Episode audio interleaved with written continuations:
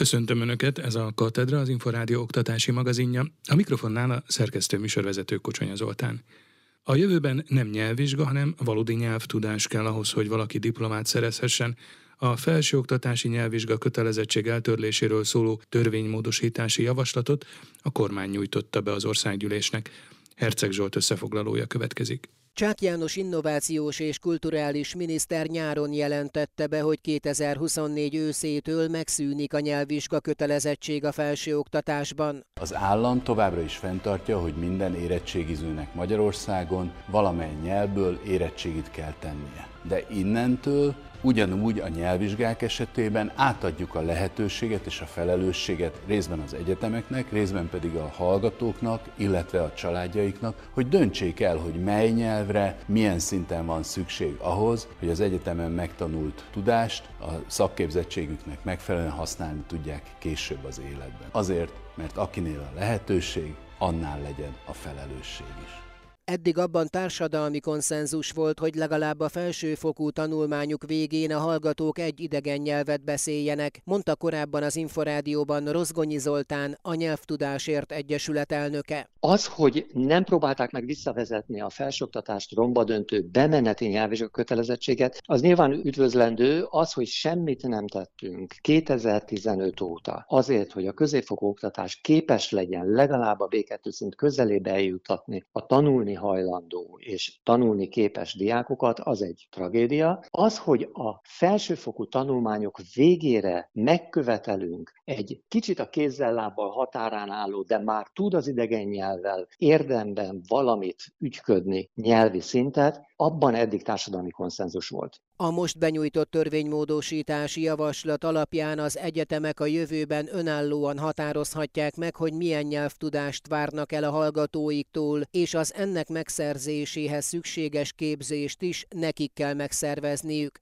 Ez hangsúlyozottan nyelvtudást jelent, nem pedig nyelvvizsgát. A nyelvvizsga, mint adminisztratív követelmény önmagában nem biztosít kellő idegen szaknyelvi ismereteket ahhoz, hogy az adott felsőfokú végzettséget szerzett hallgatók megfeleljenek a munkaerőpiac elvárásainak, olvasható az előterjesztés indoklásában. Erről György László, a Kulturális és Innovációs Minisztérium felsőoktatásért felelős államtitkára is beszélt az Inforádió Aréna című műsorában. Az a célunk, hogy a munkaerőpiaci illeszkedése a diplomáinknak az megfelelő legyen, és mivel nagyobb felelősséget, nagyobb lehetőséget ruháztunk a modellváltott egyetemeinkre, nagyobb felelősség is hárul rájuk, és mi olyan eszközöket adunk a kezükbe, amivel a nyelvi kompetenciák azon az egyetemen fejleszthetők. Az egyetemek a munkaerőpiac igényeit is figyelembe fogják venni, mondta az Inforádióban Fábián Attila, a Magyar Rektori Konferencia alelnöke. Nagyon sok olyan diploma ragad bent egyébként a korábbi években, és itt nem csak a fiatal korosztályra kell gondolni, hanem a 40 pluszosokra, akár 50 pluszosokra is, akik levelezős képzésekben szereztek egyetemi végzettséget, de diplomát nem kaphattak a nyelvtudás hiányában, akiknek a nyelvvizsga hiánya miatt nem tudtuk kiadni a diplomáit. Ugyanakkor viszont az is látható, hogy területileg különböző a munkaerőpiacnak a struktúrája helyzete, azaz lehet, hogy föl tudnánk oldani azzal, hogy a diplomákat kiadva akár pedagógusok vagy más területen agrárszakemberek kerülhetnek úgy diplomához és kerülhetnek a munkaerőpiacra megfelelő beosztásokba, hogyha ezeket a diplomákat kiadnánk. Az új szabályokat felmenő rendszerben vezetik be, de a nyelvvizsga letétele alól azok a hallgatók is mentesülnek, akik eddig azért nem kapták meg a diplomájukat, mert nem volt nyelvvizsgájuk. Még a doktori képzésekhez sem kell majd két nyelvvizsga, mint eddig, valódi nyelvtudás azonban igen, amelynek szintjét minden egyetem önmaga határozhatja meg.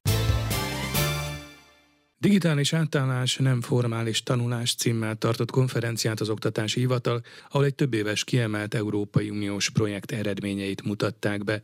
Brasoi Sándorral, a hivatal elnökével Imre Júlia készített interjút. Ebben a projektben került kifejlesztésre az országos kompetenciamérési rendszernek a digitális platformra való költöztetése, ami azt jelenti, hogy most már második időszakban digitális alapon a gyerekekhez közelebbi felületen folyik a kompetencia mérése a magyar köznevelésnek. Ez egy nagyon komoly nemzetközileg is úttörő kezdeményezés, hogy nem papír alapon kerülnek az iskolákba a mérőeszközök, hanem az egész online, a hivatal által fejlesztett online mérőeszközökkel kerül lebonyolításra, pedagógusokra, de ugyanígy például a érettségi feladatokat a főbb tárgyakból olyan kereső programmal egészítettük ki, amivel minden érettségi jelentkező a hivatal honlapján tematikusan tud keresni például az érettségi feladatokban a saját igényei szerint a vizsgatágy, vizsgatágy szint választással tud gyakorolni, de ezen túl kiemelkedő volt az a alprojektünk is, ami kifejezetten a tanórán kívüli olyan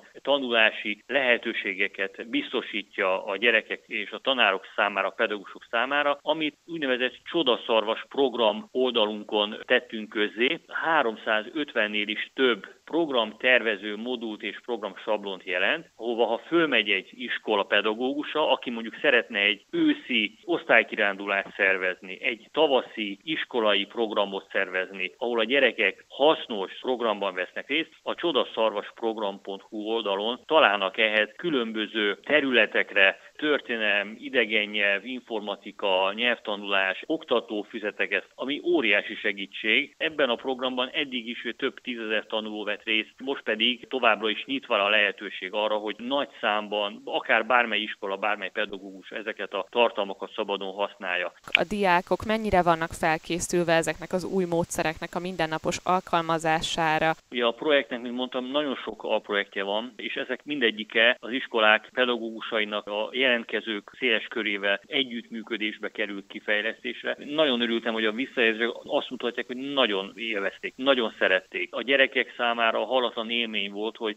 megismerkedtek olyan élethelyzetekkel, amikor nem egy tanórán ülve lehet csak tanulni, hanem játszva, játékosan közösség fejlesztés keretei között. Pedagógusok, diákok és szülők adják ugye kifejezésre, hogy az oktatást meg kell menteni, mert az összeomlás szélén áll hogyan értékelik ezt a helyzetet, tehát hogy innovatív megoldások elegendőek lehetnek-e ahhoz, hogy az oktatás a 21. századi módon működhessen Magyarországon is? Történelmi kérdést vezet föl, mert ha Platontól indulunk, elmondjuk az ókortól, akkor is ha megkérdeztek egy ókori bölcset, hogy mennyire elégített az oktatásra, hogy azt mondja, hogy hát nem, mert hát a kor gyorsan változik, a generációk változnak, ehhez új kihívások, új tudások kellenek, ez a jelenség örök. Tehát olyan pillanat, amikor azt mondhatnánk, hogy az oktatás oktatási rendszerrel elégedettek lehetünk minden szempontból. A hivatal ebben a projektben mindent megtett azért, hogy mind a tanulóknak a tudásszerzését, mind pedig a tanároknak a tananyag megosztását többféle módon támogassák. Én azt gondolom, hogy ez egy óriási tudástár, amit mi most megosztottunk a magyar pedagógus társadalom az iskolarendszerrel,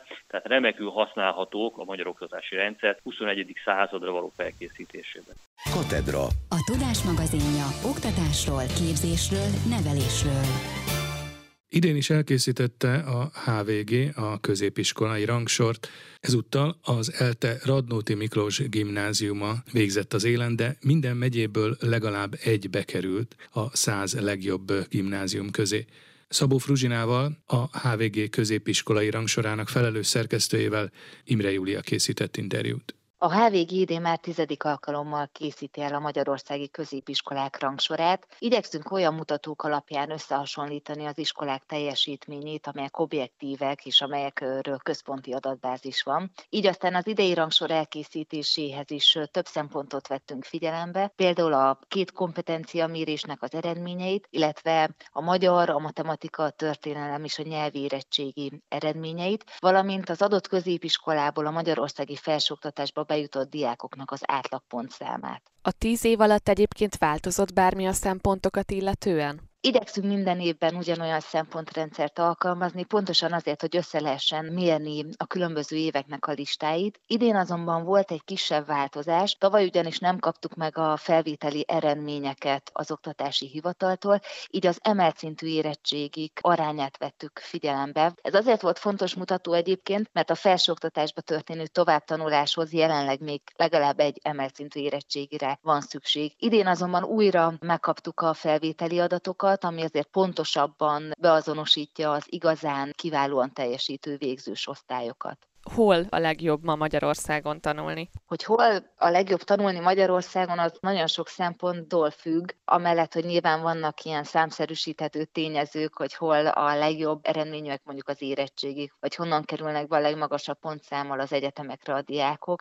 Azért a jó kategóriája a személyre szabott mindenkinek más a jó. Annyit viszont elmondhatok, hogy idén a legjobb eredményt az ELTE Rannóti Miklós gyakorló gimnáziuma érte el, amelynek a diákjai mind a kompetencia méréseken, mind az érettségi, mind a felvételi nagyon kiváló eredményt nyújtottak. A második helyen holt versenyben a két tavalyi győztes, az Ötvös József gimnázium, illetve a Fazekas Mihály gyakorló gimnázium osztozik. Az első tíz közé egyébként két vidéki gimnázium került be, az egyik a Budaörsi és Gyula gimnázium, a másik pedig a Veszprémi Lovasi László gimnázium. De idén az ország gimnáziumai nagyjából kiegyensúlyozott teljesítményt mutattak abból a szempontból, hogy minden megyéből bekerült legalább egy gimnázium a top 100-as listára. A legtöbb ilyen gimnázium egyébként Pest megyében működik, főleg az agglomerációs településeken, hát kis túlzással egymást érik a kiválóbbnál kiválóbb gimnáziumok. Az oktatás színvonalának területi egyenlőtlenségeit mennyire tükrözi ez a kutatás, hiszen azért most is elsősorban fővárosi vagy agglomerációbeli gimnáziumokat, középiskolákat említett. Valóban az a helyzet, hogy a legtöbb gimnázium ebben a listában vagy a fővárosban, vagy megyeszékhelyeken működik. Ugyanakkor ezt a keleti-nyugati tengelyt nem annyira látjuk eltérőnek. Kelet-Magyarországról is nagyon sok kiváló gimnázium bekerült a listára, a Miskolcról, Nyíregyházáról, Debrecenből, Békés megyéből is, Békés Csabáról például kettő. Az tény, hogy a megyeszékhelyek közül mondjuk Székesfehérvár az egyik csústart, onnan kifejezetten magas számú iskola iskola jutott be a top 100-ba. Az agglomerációs iskolákkal meg igen az a helyzet, hogy egyrészt nagyon-nagyon merítési bázisuk, hiszen tudjuk jól, hogy Budapest agglomerációjában a népesség meredeken emelkedett az elmúlt egy-két évtizedben, így aztán a legkiválóbb teljesítményű diákok közül válogathatnak ezek a gimnáziumok, és nyilván az ott folyó pedagógiai munka továbbfejleszti az ő képességeiket. Azt egyébként mennyire lehet látni, hogy akár szülők, így a HVG rangsorát átvizsgálva választanak a gyermeküknek a későbbiekben középiskolát, gimnáziumot? Úgy látjuk, hogy a szülők egy része számára nagyon fontos, hogy olyan iskolákba adják be a jelentkezést, amelyekben nagyon erős az oktatás, és amelyek akár az ehhez hasonló listákra is felkerülnek. Ugyanakkor a, a kiadványban ügyeltünk arra, hogy amellett, hogy listákat közlünk a különböző intézményekről, nagyon sok olyan tanácsal próbáltuk ellátni a családokat, amelyek segítenek nekik abban, hogy megtalálják a leginkább a diákhoz illő iskolát. Éppen ezért pszichológusokat, pedagógusokat, tanárokat, sőt, szülő szülőket is kérdeztünk arról, hogy mit tanácsolnának, hogyan érdemes neki látni az iskola keresésnek, mert azért azt látni kell, hogy a felvételi éve nagyon stresszes, megviseli a családok egy részét, és nem csak azért, mert fel kell készülni sok esetben a központi felvételi vizsgára, hanem azért is, mert a nagyobb városokban nagyon nagy a választék, és nagyon nehéz választani a sok hasonló teljesítményű iskola közül. Katedra. Merre tart a hazai oktatás? Milyen lesz a holnap iskolája? Miközben a diákság a legnagyobb zenefogyasztó, a popzene jelenléte az iskolákban alacsony és meglehetősen esedleges. Erre jutott a Hangőr Egyesület poptanítás munkacsoportja. Azt szeretnék elérni, hogy a könnyű zene a komoly zenéhez, sporthoz, képzőművészethez hasonlóan jelenjen meg a közoktatásban, illetve a közművelődésben. A kutatások szerint a könnyű zenét tanulók jobban teljesítenek, egyebek mellett matematikából és például idegen nyelvekből is. Tatár Tíme a Bajnai Zsoltot a Hangőr Egyesület poptanítás munkacsoportjának vezetőjét, a hangfoglaló program elindítóját kérdezte. Az egész talán ott kezdődött, hogy amikor a hangfoglaló program 2014-ben eh, elindult, akkor 7 eh, alprogramja volt, és nem volt oktatási alprogramja, mert a szakma akkor úgy gondolta, hogy erre nem lenne szükség. Aztán nagyon rövid időn belül kiderült, hogy lehet a könnyű zenét eh, sok irányból támogatni, de ha az alapokat, a könnyű zenet tanulást és tanítást nem tesszük le, akkor hiány fog keletkezni, és akkor indult el a programon belül a Magyar könnyűzenei oktatást támogató alprogram, aminek tulajdonképpen az első nagyobb kezdeményezése a hangszert a kézben rendezvény sorozat volt, ami azóta éppen 61 állomást ért meg. Ezen a, az úton indulva kezdtünk el a, a könnyűzenei oktatásról azokkal együtt gondolkodni, akik egyébként ezzel már foglalkoznak, vagy érdeklődnek a téma iránt, hogy hogyan lehetne nem énekórára feltétlenül, nem hangszeres tanulást ösztönözve, hanem csak a közoktatás részévé tenni a magyar könnyűzenét. Mit szól ehhez az énekzene szakma? Most kifejezetten mondjuk a pedagógusokra gondolok, hogy mennyire van helye a könnyűzenének az iskolában, vagy mennyire tekintenek rá úgy, hogy ez a gyerekeknek a civil programja, a privát szférája? Évek óta mindig kiderül, hogy ez is ember, személy, tanárfüggő. Aki elhivatott vagy érzi a könnyű zenének, aminek most már azért Magyarországon is lassan 70 éves története van, tehát aki érzi ennek a lényegét, az fogja használni. Az más kérdés, hogy tudja-e, vagy vannak-e olyan segédanyagok, ami ezt könnyűvé tenné. Az egészen biztos, hogy a Nemzeti Alaptanterv, ha nagyon szigorúan veszük, nagyon szűk határok közé sorolja már maga az énekzene oktatást is, hiszen 7. és 10. osztály között is már csak egy óra van van hetente, ami rettentően kevés, rettentően kevés, hogy abban még a könnyű zene is beleférjen. Ráadásul ugye maga a pedagógus képzés sincs arra felkészül, hogy a könnyű zenét bevegye a tanrendbe, úgyhogy egy alapos szemléletváltásra lenne szükség. Miért fontos, hogy a könnyű zene ott legyen?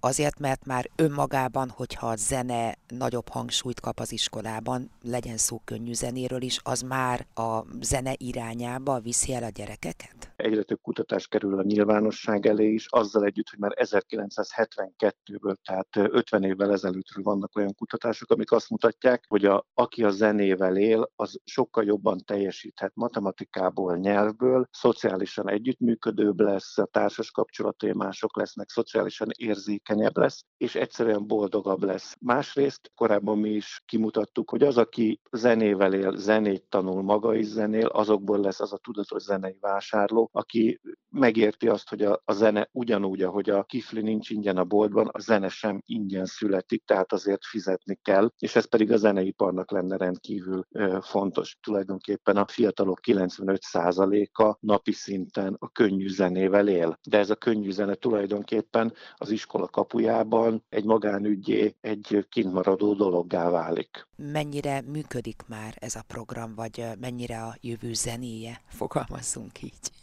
Nagyon változó, de ha a, a nagy többséget akarjuk venni, akkor mondjuk azt, hogy ez a jövő zenéje. Sok helyen a tavalyi kutatás is azt mutatja, hogy maga az eszközök is hiányoznak hiányzik az is, hogy tényleg a pedagógusoknak a kezébe adjunk mondjuk olyan órákon használható anyagokat, akár tanmeneteket, amivel mondjuk a magyar rendszerváltás történetét a könnyű zenén keresztül is be tudnám mutatni, vagy illusztrálni tudná. Vagy osztályfőnöki órára készüljön olyan anyag, ami abban segít, hogy amikor egy fiatal eljut egy koncertre, az hogyan jön létre, amíg a sztár fölmegy a színpadra, mi minden történik, hogy ezt is megértse, hiszen közlekedni megtanulunk, a, a kereszt valamilyen szinten tanuljuk, de mondjuk a koncertlátogatást nem tanuljuk. Tehát nagyon az elején vagyunk, és az látszik, hogy a pedagógus képzésben lennének a legfontosabb feladataink, és ezért is gondoljuk úgy, hogy valamikor jövő január végén, február elején kifejezetten a pedagógus képzésre szeretnénk egy hasonló fórumon koncentrálni, ahol nem csak az énekzene tanárokkal szeretnénk idézőjelbe foglalkozni, hanem mindenkivel, aki pedagógus lesz, hogy nekik hogyan tudnánk abban segíteni, hogy amikor kikerülnek a katedrára, akkor ott ott a könnyű zenét tudatosan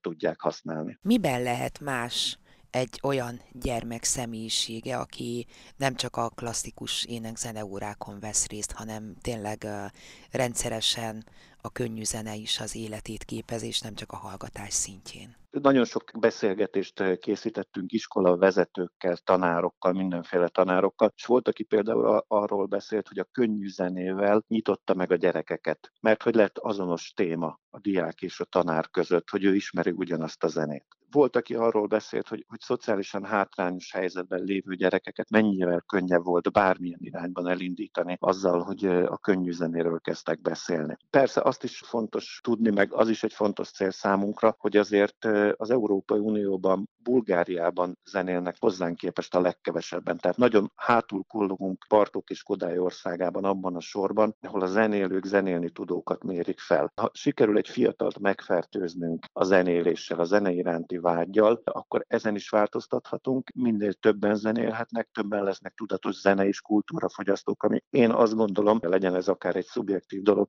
hogy ez az egész társadalomra jó hatással lehetne. Katedra. A Tudás magazinja oktatásról, képzésről, nevelésről.